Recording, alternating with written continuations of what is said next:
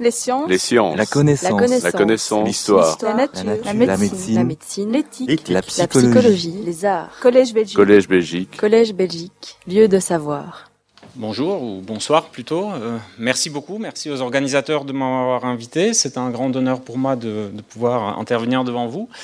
Euh, sur un sujet qui peut-être diffère un peu de la plupart des sujets d'aujourd'hui, puisqu'on a eu beaucoup d'études de cas sur des personnalités, et les organisateurs m'ont proposé un sujet plus vaste euh, que je vais essayer néanmoins euh, de connecter avec la thématique générale du, colloque, et notamment, je pense, en tout cas c'est ma non modeste ambition, de le connecter avec euh, la conférence introductive de Yann Rubège d'hier, où d'une certaine manière, notamment pour une partie, la, première partie, je vais essayer de reprendre un peu euh, là où il a terminé, ou plutôt où il a fait un constat euh, un peu rapide. Je vais essayer de, de développer un peu davantage cette question de l'échec relatif des, intellectuels issus de la dissidence dans l'évolution sur la scène politique tchèque des années 90 et 2000. Alors, tout ça autour de la question de l'objet Europe, qui, dans le contexte tchèque, me semble-t-il, illustre, malheureusement, de mon point de vue, que je ne cache pas, euh, illustre une certaine faillite, un certain échec euh, des élites politiques, mais aussi des élites intellectuelles du pays, avec quelque chose d'assez frappant, le fait qu'on ait passé en espace de même pas deux décennies euh, d'un véritable rêve européen, d'une ambition européenne qui reposait sur un consensus assez robuste dans la société tchèque, à un euroscepticisme triomphant. Et c'est incarné d'une certaine manière, c'est personnifié euh, par le passage de témoins euh, autour de 2003 euh, entre la figure de Václav Havel et celle de ses deux successeurs à la présidence, d'abord pour 10 ans Václav Klaus, et ensuite pour 5 ans, et peut-être plus, euh, ça se saura en janvier, de Miloš Zeman. Alors, revenons un peu sur cette thématique de retour en Europe, qui était un des grands thèmes des années 80-90. D'abord, c'était un rêve de dissident. Euh, je fais un clin d'œil euh, au livre de Jiří Dinsbier, un des dissidents qui, dans les années 80, a rédigé euh, ses réflexions Rêverie sur l'Europe, qui est devenu le premier euh, ministre des Affaires étrangères non communiste après Tkardani. C'est lui qui est sur toutes les photos de découpage de, des barbelés euh, sur la frontière euh, tchéco-autrichienne et tchéco-allemande. C'était un grand thème politique. bon, c'est toujours avec une certaine nostalgie que je revois cette affiche du Forum civique des premières élections de 90, des premières élections libres de 90, avec le slogan retournons, enfin back to Europe, enfin en français c'est voilà, rentrons en Europe, et avec effectivement une échelle qui paraît assez haute, et finalement elle était peut-être encore un peu plus haute que ce que l'auteur de cette affiche a pensé. Mais en tout cas c'était un symbole mobilisateur pendant la révolution de velours et pendant une grosse partie des années 90. Euh, c'était clairement la ligne directrice de la politique des gouvernements des années 90. Alors c'est un texte un peu long, euh, je vais juste en citer quelques éléments. Euh, c'est juste quelques extraits d'un texte oublié mais intéressant, qui est celui de la demande d'adhésion à l'Union européenne par le gouvernement tchèque. Alors pour la petite histoire, euh, c'était déposé par Václav Klaus, qui l'a remis à Lamberto Dini, qui était à l'époque euh, euh, Premier ministre italien et donc président du Conseil européen en exercice. Et en fait, Václav Klaus a découvert le texte dans l'avion. Et il a voulu faire rentrer l'avion quand il a découvert le texte, parce qu'en fait, le texte, effectivement, est très, très pro-européen. Et bon, on lui a expliqué que c'était quand même pas possible. Donc, mort dans l'âme, il a dû remettre ce texte qu'effectivement, déjà à l'époque, il n'aurait pas pu euh, signer d'une certaine manière. Vous voyez effectivement qu'il y a euh, toute une série d'accents très pro-européens. Et euh, à l'exception de Václav Klaus, qui à l'époque d'ailleurs n'assumait pas encore tellement ses idées sur le sujet, euh, la preuve, il n'a pas fait faire demi-tour à l'avion je pense que ce texte exprime assez bien l'attitude générale des élites politiques qui euh, gouvernaient la République tchèque dans les années 90. Et d'ailleurs, il y avait un vrai consensus social. Euh, le référendum sur adhésion en 2003, c'est-à-dire quand même plus tard, au moment où justement le consensus commençait déjà à se fissurer, c'était quand même un très beau score. 77% avec une participation de 55%. Ce ne sont pas des chiffres ridicules dans le contexte tchèque où la participation électorale euh, tourne en général autour de 60-65% pour les élections les plus importantes et qui peut descendre jusqu'à 15-20% pour des élections jugées de moindre importance, que ce soit des régionales, des sénatoriales ou, euh, les européennes. Euh, ça, c'était avant. Aujourd'hui, l'euroscepticisme, je l'ai dit, est triomphant. Euh, je vais vous montrer quelques, quelques comparaisons euh, dans les sondages d'Eurobaromètre. sur la question de confiance dans l'Union européenne, alors les Tchèques, heureusement, ne sont pas les derniers, heureusement que nous avons les Grecs, mais quand vous savez ce qui s'est passé en Grèce, et quand vous savez qu'en République tchèque, il y a un chômage de 2% et une croissance de 4,5%, euh, ça interpelle quand même de voir des chiffres aussi mauvais en termes de confiance dans l'Union européenne. sur un sujet concret qui est celui de l'euro, Là, pour le coup, euh, la palme d'or de l'euroscepticisme revient clairement à la République tchèque.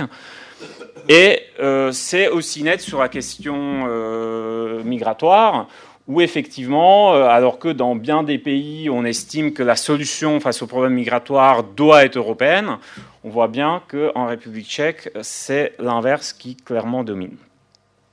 On pourrait regarder aussi les dernières élections qui ont eu lieu en octobre dernier. Euh, déjà, on sent bien que les forces, là pour le coup franchement europhobes, se sentent avoir le vent en poupe, parce que là, vous, avez, vous voyez que les pourcentages sont assez ridicules, mais rien que le nombre de partis qui ont clairement, euh, qui sont clairement euh, lancés dans cette élection en espérant de pouvoir faire un score important en ayant essentiellement pour discours un discours anti-européen. Euh, ça laisse réfléchir, ce n'était pas le cas dans les élections précédentes. Bon, les communistes, comme d'habitude, qui ont fait d'ailleurs moins bien que d'habitude parce que l'extrême droite les a quelque peu siphonnés. Et puis euh, les eurosceptiques, on va dire un peu plus modérés, plus, euh, qui ne relèvent pas des, des partis extrêmes.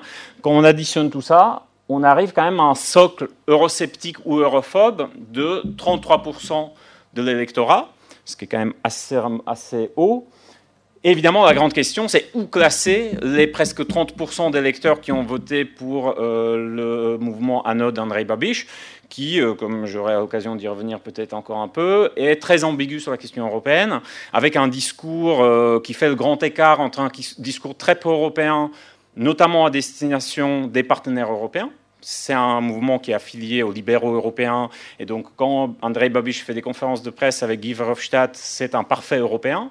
Mais après, il y a un discours pour le public euh, domestique qui, pour le coup, euh, joue des thématiques euh, qui n'ont pas grand-chose parfois à envier aux représentants des partis cités au-dessus. Alors, si on personnifie un peu les choses sur des grandes figures intellectuelles et politiques des années 90-2000, d'un côté, le point de départ, hein, la thématique de retour en Europe, c'est évidemment Václav Havel, un Européen convaincu, je vous donne ici une citation parmi d'autres qui, me paraissent assez représentatives. Celle-là, elle vient d'un dialogue euh, dans le monde avec, avec Jacques Delors. Un Européen convaincu, euh, mais qui finalement prenait plus position sur l'Europe face à un public européen. Et en tout cas, il était, me semble-t-il, plus entendu sur l'Europe en Europe qu'en République tchèque, où, euh, avec la marginalisation progressive dont je parlerai, de son rôle dans la politique tchèque, euh, sa parole, effectivement, pesait moins face à une offensive eurosceptique portée par Václav Klaus, qui, lui, euh, à partir de la fin des années 90, et notamment lorsqu'il est devenu président de la République en 2003, au contraire, assume une attitude eurosceptique, voire europhobe, totalement assumée, avec euh, clairement un rejet du projet européen, inspiré, on va dire, plus ou moins par le discours souverainiste euh, tel qu'il existe euh, dans de nombreux pays, dont le Royaume-Uni ou la France, mais euh, importé dans le contexte tchèque, ce qui donne parfois un mélange un tout petit peu étonnant. Et puis Miloš Zeman, qui est quelqu'un d'assez paradoxal sur les questions européennes, parce qu'il aime s'affirmer, il part de lui-même comme étant un fédéraliste européen, mais euh, il joue aussi pour des raisons essentiellement électorales avec des boîtes de Pandore, euh, tantôt en promettant un référendum euh, sur la question européenne tout en disant je voterai pour qu'on reste, mais je veux bien qu'on fasse un référendum. On a vu un tout petit peu ce que ça a fait avec David Cameron. et puis aussi en jouant voilà, sur des parallèles que comme toujours, il va tout de suite ensuite dire bah non, c'est pas ce que je dis, c'est juste une comparaison comme ça. Mais on voit bien qu'il joue euh, sur des thématiques de manière très ambiguë, avec un effet quand même assez négatif sur, euh, sur euh, le débat public. cette méthode de, de, contre-pied permanent déstructure d'une certaine manière l'attitude. Euh, de l'attitude du public sur ces questions. Alors comment expliquer ces évolutions et que reste au fond de ces héritages euh, des dissidents? Alors je vais d'abord, et c'est là où je voudrais faire un tout petit peu écho à ce que Yann Rubech a dit hier, c'est de poser la question de cet échec relatif euh, des intellectuels issus de la dissidence. Alors, je dis bien relatif, parce que si on regarde euh, les personnalités issues de la dissidence, il y a quand même des belles carrières politiques qui se sont faites dans les années 90-2000 pour toute une série euh, de personnalités, des intellectuels qui ont été des chartistes, etc. Évidemment, la figure, figure de Václav Havel, mais aussi, par exemple, Pavel Rychetsky Dinsbir, qui était ministre. Pavel Rychetsky, il est aujourd'hui président du Conseil constitutionnel, enfin de la Cour constitutionnelle. Ce ne sont pas des, postes euh, sans importance. Irji Dinsbir était sénateur. Eux, ils, se sont joints au CCE démocrate, euh, parti de centre-gauche. Petr Pidhart, qui était quand même président du Sénat, c'est pas rien non plus, qui était sénateur pendant de nombreuses années, qui lui a rejoint les chrétiens démocrates, euh, les centristes. Euh, Jan et Hanna Marvanova, qui étaient tous les deux euh, plusieurs fois ministres, députés, chefs de parti, qui ont d'abord été dans ODS, le parti de centre droit, et ensuite ils sont partis dans un parti qui n'existe plus, l'Union de la Liberté, euh, en se fâchant d'ailleurs avec l'ODS en partie sur les questions européennes. Et puis aussi des dissidents qui ont rejoint l'ODS et qui sont restés dans l'ODS, pour certains plutôt dans les années 90, c'est le cas de Milan Nourdet, pour d'autres au contraire dans l'ODS des années 2000, Alexander Vondra, plusieurs fois ministre, entre 2006 et 2010. Euh, donc, euh, effectivement, on voit que individuellement, il y a euh, des carrières politiques qui, ont réussi. Néanmoins, on peut parler d'un échec. Parce que collectivement, la dissidence des années 70-80 n'a pas su peser collectivement comme une force politique sur la scène politique au-delà des premières élections libres de 90 où le Forum civique a gagné avec presque 50%, et là, c'était le grand moment euh, des dissidents. Mais juste après, en octobre 90, on a euh, la fin, en fait, le début de la fin du Forum civique, avec Václav Klaus, euh, qui, de manière étonnante, mais sans appel, bat justement un des dissidents, un proche de Václav Havel, Martin Palouche, qui était le candidat entre guillemets officiel, euh, le favori pour devenir euh, président du Forum civique, et il se fait sèchement battre par Václav Klaus, et c'est le début de la scission euh, avec ODS, qui va devenir un parti de centre droit, un parti standard qui se veut être un parti à l'ancienne, on va dire, et puis OHA, Občianske hnutí, mouvement civique, qui était justement la composante du Forum civique, proche de Václav Havel, qui regroupait euh, plutôt cette mouvance post-dissidente du Forum civique. Et on voit que les élections de 92, là encore, c'est sans appel. ODS qui s'impose comme la première force politique du pays, très nettement. Et puis Občianska Hnuti n'arrive même pas à se qualifier au Parlement, puisqu'il y a la barre fatidique de 5% que ce mouvement n'a pas su euh, atteindre. Et c'est après que euh, des aventures individuelles vont prendre le dessus, avec des gens qui partent chez les sociodémocrates, chez les chrétiens démocrates, etc. Et puis, d'une certaine manière, l'élection présidentielle 2003, c'est une sorte de répétition dix ans plus tard, onze ans plus tard, avec Václav Klaus, qui est élu au bout de trois élections présidentielles, euh, parlementaires, hein, donc trois tours parlementaires d'élection, euh, où dans chaque tour, il était opposé à une autre personnalité qui représentait cette mouvance dissidente, dont Peter Pilhart, par exemple, et euh, finalement, c'est lui qui a, qui a su s'imposer. Alors pourquoi? Pourquoi cet échec? Pourquoi je le qualifie de relatif, mais aussi de compréhensible? Bah, déjà, tout simplement, il y a une extrême diversité idéologique de la dissidence euh, qui n'était pas gênante tant qu'il s'agissait de s'opposer au régime. Entre un Petr Houl, trotskiste, et un Václav Benda, euh, catholique ultra-conservateur, effectivement, ils avaient une chose en commun, le rejet du communisme. Euh, une fois le communisme parti, effectivement, il serait complètement absurde de leur demander de constituer une force politique cohérente. Euh, je pense aussi qu'il y avait, pour beaucoup de personnalités, et dans une certaine mesure même pour Václav Havel, en tout cas au début, il y avait peut-être un tout petit peu, ils se sont peut-être un peu trompés de ce qu'était l'attente majoritaire en 90 de la population. Pour beaucoup d'entre eux, là j'exclus Václav Havel, mais pour beaucoup d'entre eux, ils sont un tout petit peu trop restés dans l'esprit de 68 et dans une logique de réforme d'un régime et dans une logique d'une troisième voie entre le socialisme et le capitalisme, entre la société à l'occidentale et la société euh, à construire. Euh, alors que face à ça, Václav Klaus est arrivé avec un programme assez clair. Je veux un capitalisme normal comme c'est à l'Ouest. Alors après, on a bien vu que ce qu'il entendait par là, c'est pas forcément euh, ce, ce que on, pourrait en entendre par là.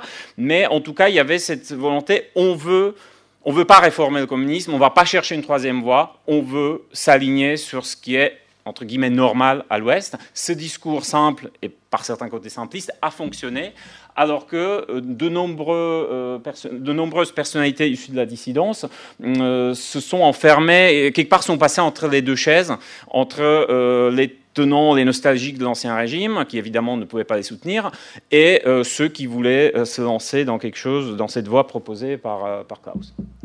Et puis il y a peut-être une question d'attitude personnelle, intellectuelle. Et là, le combat, enfin l'affrontement Martin Palouche, Václav Klaus est emblématique. Alors j'ai pas réussi à retrouver les discours qu'ils ont prononcés pendant ce congrès du Forum civique, donc je me base sur des souvenirs un peu flous et, sans doute les citations sont très inexactes. Mais en gros, Martin Palouche a fait un discours où il parlait de Socrate, où il expliquait qu'il ne veut pas le pouvoir pour le pouvoir. Et face à ça, vous aviez Václav Klaus qui dit bah, je veux le pouvoir parce que je veux faire ceci, ceci, ceci.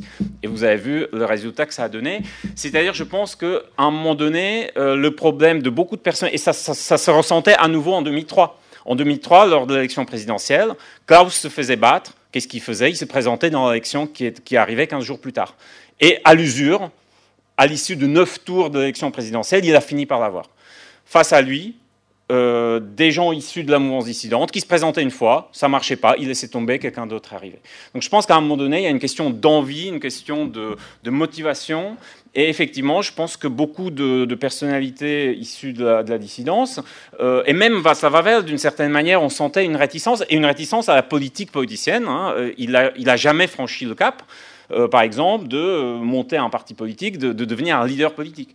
Il a préféré effectivement euh, de rester dans une position un peu ambiguë de président de la République qui était actif en politique mais d'une manière indirecte. Et même au moment de l'affrontement majeur qu'il a eu avec Václav Klaus dans les années, à la fin des années 90, il n'a pas franchi le cap de se lancer dans un combat politique direct avec, avec celui-ci. Alors je vais accélérer un peu. parce que au-delà de cet échec d'une partie des élites politiques, il y a aussi la question d'un certain épuisement de ce rêve européen. Et là, je pense qu'une des raisons profondes, c'est que euh, peut-être que le chemin vers l'Europe pour les Tchèques a été trop facile. Et que quelque part, on ne s'est pas assez battu pour l'avoir, d'où une certaine légèreté avec laquelle on traite ce, cet acquis européen aujourd'hui. Et je pense que par rapport à d'autres pays d'Europe centrale orientale, par exemple, je trouve que si on se compare euh, à la Slovaquie, la société civile, la classe politique slovaque a dû se battre dans les années 90 face à une dérive autoritaire euh, du gouvernement Mečiar qui, à un moment donné, a créé une vraie menace que la Slovaquie serait écartée. D'ailleurs, elle a été écartée du premier élargissement de l'OTAN et elle risquait de l'être du premier élargissement euh, de l'Union européenne. Et donc, euh, il y a eu une activisation, euh, un élan de la société civile slovaque que euh, les Tchèques n'ont jamais eu à avoir, puisque quelque part, les choses allaient, toutes seules. Je pense même, par exemple, alors je pars devant d'éminents spécialistes de la Pologne que je ne suis pas, mais il me semble, par exemple, que l'euroscepticisme tchèque relève plus d'une pause intellectuelle portée par quelqu'un comme Václav Klaus pour des raisons effectivement presque d'un snobisme intellectuel, alors que je trouve qu'en Pologne, par exemple, il y a un euroscepticisme qui a une vraie base sociale. Pour le dire de manière un peu imagée, on n'a pas de Radio Maria en République tchèque. Euh, et donc, je pense que quelque part, on a cette importation de l'euroscepticisme. Et d'ailleurs, cet euroscepticisme, il s'est affirmé chez nous après l'adhésion. Mais avant l'adhésion, même Klaus n'a jamais osé dire ne votez pas pour, euh, pour l'adhésion à l'Europe. Il est resté ambigu sur son vote personnel, mais il n'a jamais appelé à voter contre.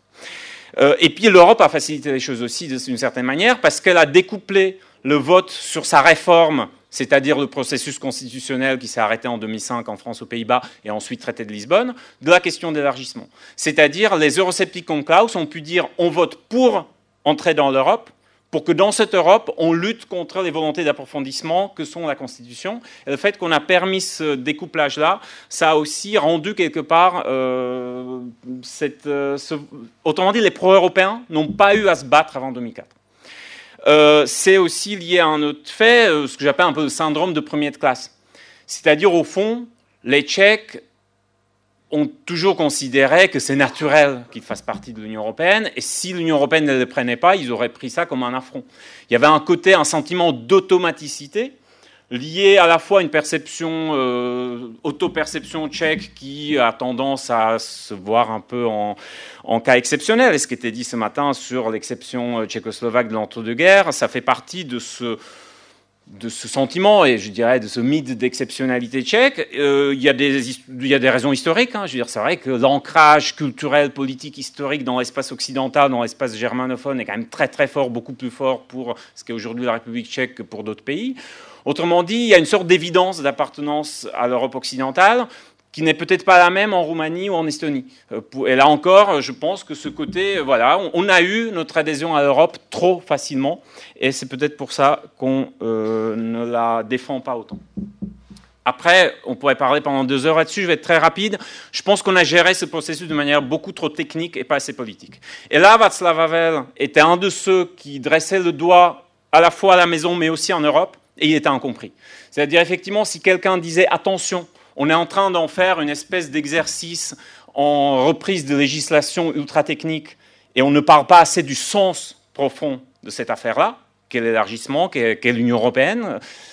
Effectivement, Havel, il portait ce discours-là, mais il était peu entendu, et chez lui, et à l'extérieur. Et je pense qu'on paye à la fois à l'Est et à l'Ouest très cher aujourd'hui le fait que finalement, il n'y a pas eu de discours politique fort sur l'élargissement. Il y a eu un pilotage technique très efficace.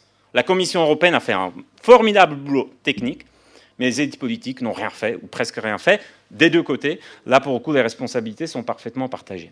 Et puis, je pense qu'il y a un phénomène Klaus. Hein. Sans vouloir surestimer le rôle d'un homme, je pense qu'avec Václav Klaus et le euroscepticisme tchèque, on a l'exemple de quelqu'un qui a su imposer un agenda, qui a su créer une espèce de pause intellectuelle et politique, qu'a pris, qu'a pris pour plusieurs raisons. Parce qu'il a su très bien jouer sur des traumatismes et euh, l'autoperception tchèque.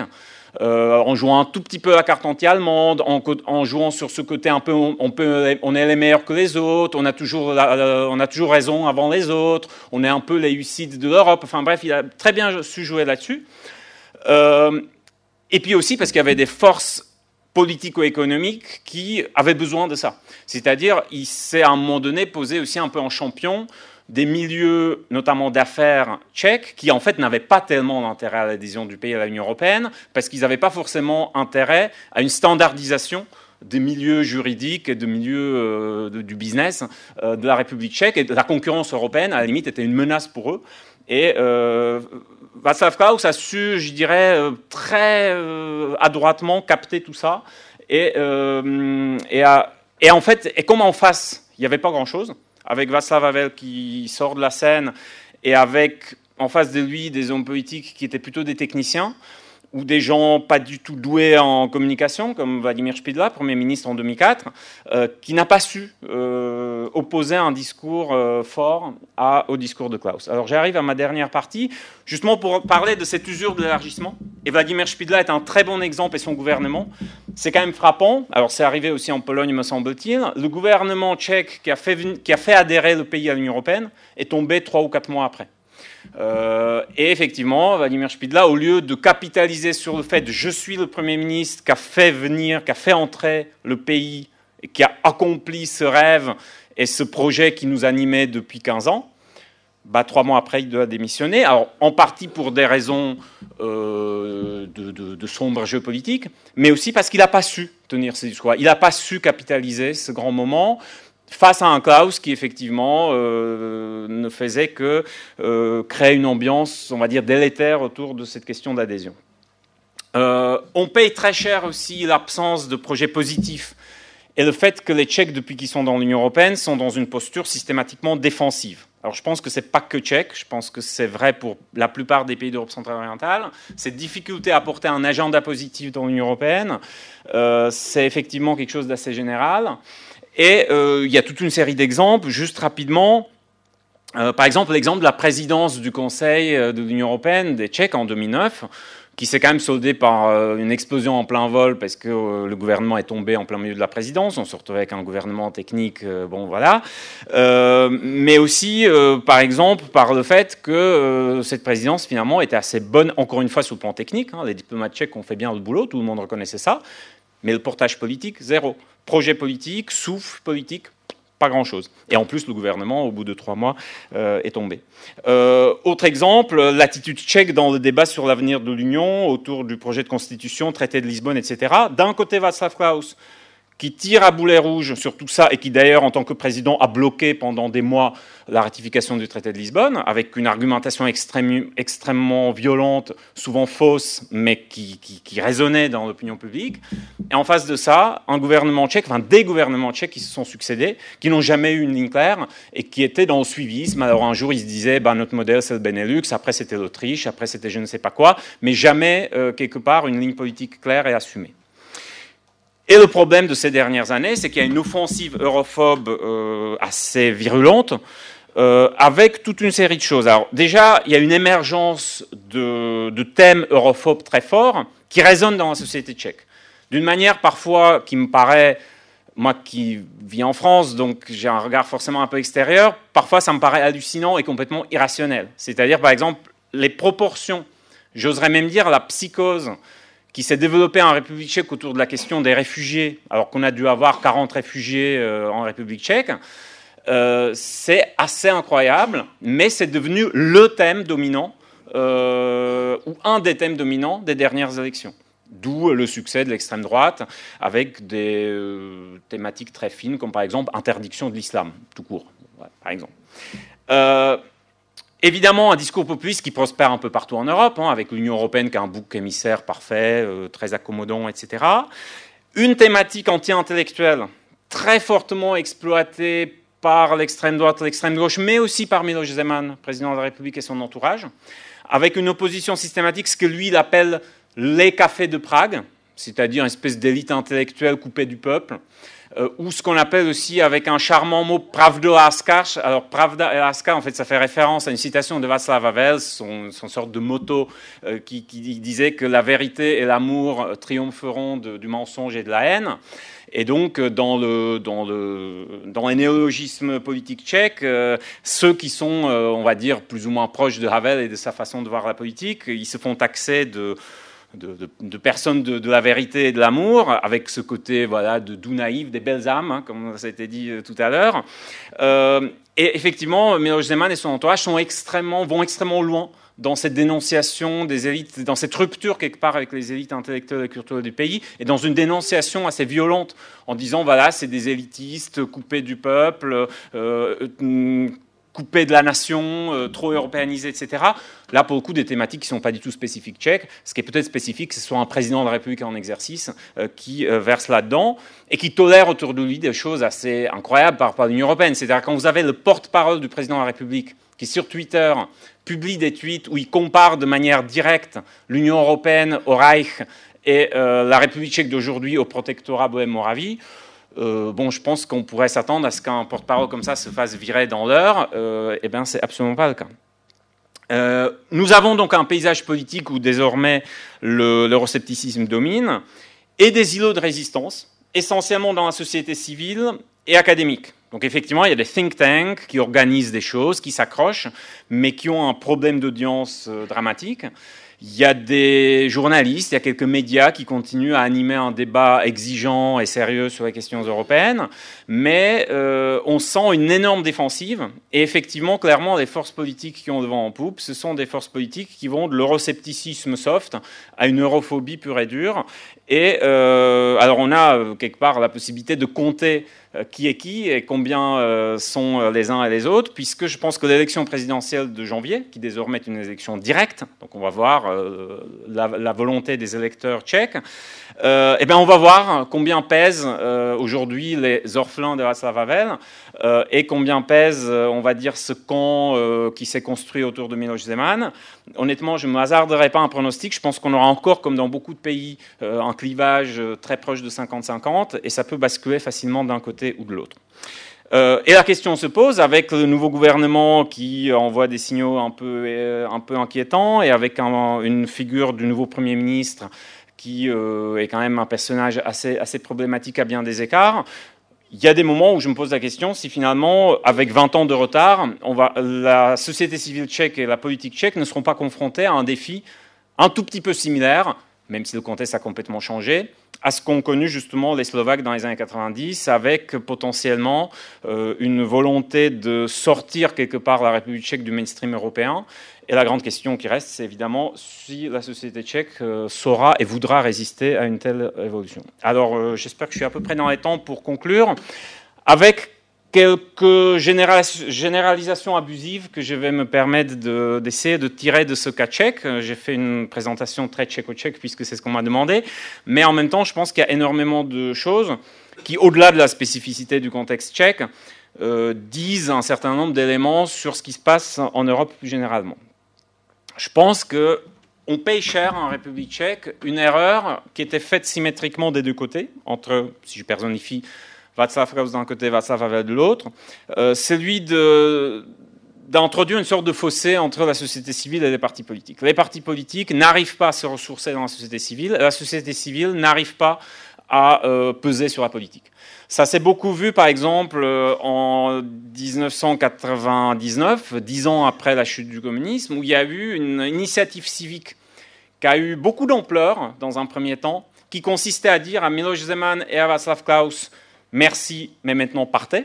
Vous avez fait du bon boulot depuis 10 ans, mais maintenant il faut partir. En fait, ça a fait un flop total. Euh, ça s'est traduit par une volonté de capitaliser là-dessus, de créer un parti politique. Alors finalement, il y avait deux partis politiques qui sont nés de ce mouvement, qui euh, sont tombés dans les significances très rapidement. Donc voilà, il y a une difficulté. Et en même temps, les partis politiques sont sous-capitalisés en ressources humaines. Mais ça, on le voit un peu partout. Hein. On voit ça, par exemple, en France, avec les fameuses personnalités issues de la société civile, que à chaque présidentielle, il y a un président qui essaie de sortir comme ça deux, trois personnalités. Et on voit que très souvent, ça tourne court. Autrement dit, je trouve qu'il y a un problème et que les partis politiques devraient être une sorte de d'expression euh, politique. Après tout, ils font partie de la société civile, et je pense qu'on a introduit euh, en République tchèque de manière peut-être plus forte et plus assumée, parce que c'est devenu carrément un élément de discours récurrent. C'est-à-dire Václav Klaus qui dénonce la société civile, il parle des NGOismes, et il range ça dans toutes les horreurs qu'il dénonce régulièrement, avec européanisme, homosexualisme, dalaïlamisme, enfin bref, il a beaucoup de ismes qu'il n'aime pas, et NGOisme est un des pires. Et de l'autre côté, effectivement, Václav Havel, pour qui euh, créer un parti, bah, c'était un peu ça, je dirais, les partis politiques, toute cette thématique de la politique à politique, qui, à mon avis, euh, pour le coup, euh, j'ai beaucoup de respect pour Václav Havel, et je pense qu'il y a beaucoup d'éléments de son héritage, mais celui-là, personnellement, je pense qu'il était peut-être un tout petit peu une impasse. Il y a un problème de recrutement, entre guillemets, d'élite politique, et ça, c'est un problème général, c'est-à-dire, on n'arrive pas à attirer dans la politique des personnalités qui élèveraient le niveau, si je peux dire un peu, un peu brutalement. Euh, je pense aussi qu'on a un énorme problème en Europe, c'est que la société civile est facile à mobiliser contre, mais pas pour. Surtout quand il s'agit des grands sujets un peu establishment. On l'a vu en 2005 en France. Mobiliser contre la Constitution européenne, c'est très facile. Mobiliser pour, c'est difficile. Euh, et euh, évidemment, on pourrait multiplier les exemples. Je pense qu'il y a une perte du sens de l'essentiel. Et là, je pense que les intellectuels ont aussi peut-être une part de responsabilité. C'est qu'on se dissipe dans des combats qui me paraissent euh, futile, alors qu'il y a vraiment des gros sujets fondamentaux, euh, comme par exemple la construction européenne qui est en train de se déliter, ou en tout cas qui est, menacée de ça, ben, je pense c'est plus important que la question des toilettes neutres ou euh, de l'écriture inclusive, par exemple, pour prendre deux débats récents. Et évidemment, alors je finis sur une énorme banalité, surtout pour quelqu'un qui vient du monde académique et du monde de la formation. Mais évidemment, on a un énorme problème. Enfin, tout ça finalement provient, me semble-t-il, d'un énorme problème d'information et de formation, euh, où effectivement, je trouve que euh, nos systèmes éducatifs, mais aussi l'éducation que les parents transmettent à leurs enfants, etc., euh, n'arrivent pas vraiment à, préparer les choses. Et quand je parle de problème d'information, bah, évidemment aussi tout ce qu'on pourrait dire sur les réseaux sociaux, sur la façon dont désormais les gens s'informent, avec tous ces phénomènes très débattus ces derniers temps, de fake news, de bulles informationnelles et, et sociales etc. Tout ça pour dire qu'effectivement, euh, je trouve que le cas tchèque, de ce point de vue-là, sur certains côtés, notamment sur la question européenne, montre un visage peut-être un peu extrême de ces dérives-là. Mais au fond, je pense que chacun, en fonction de son pays, retrouve finalement des thèmes qui malheureusement sont désormais transversales dans notre espace européen. Et ça ne rend pas l'avenir forcément radieux. Merci pour votre attention. Les sciences. Les sciences. La connaissance. La connaissance. L'histoire. La nature. La nature. La La médecine. médecine. La médecine. L'éthique. La La psychologie. psychologie. Les arts. Collège Belgique. Collège Belgique. Collège Belgique. Lieu de savoir.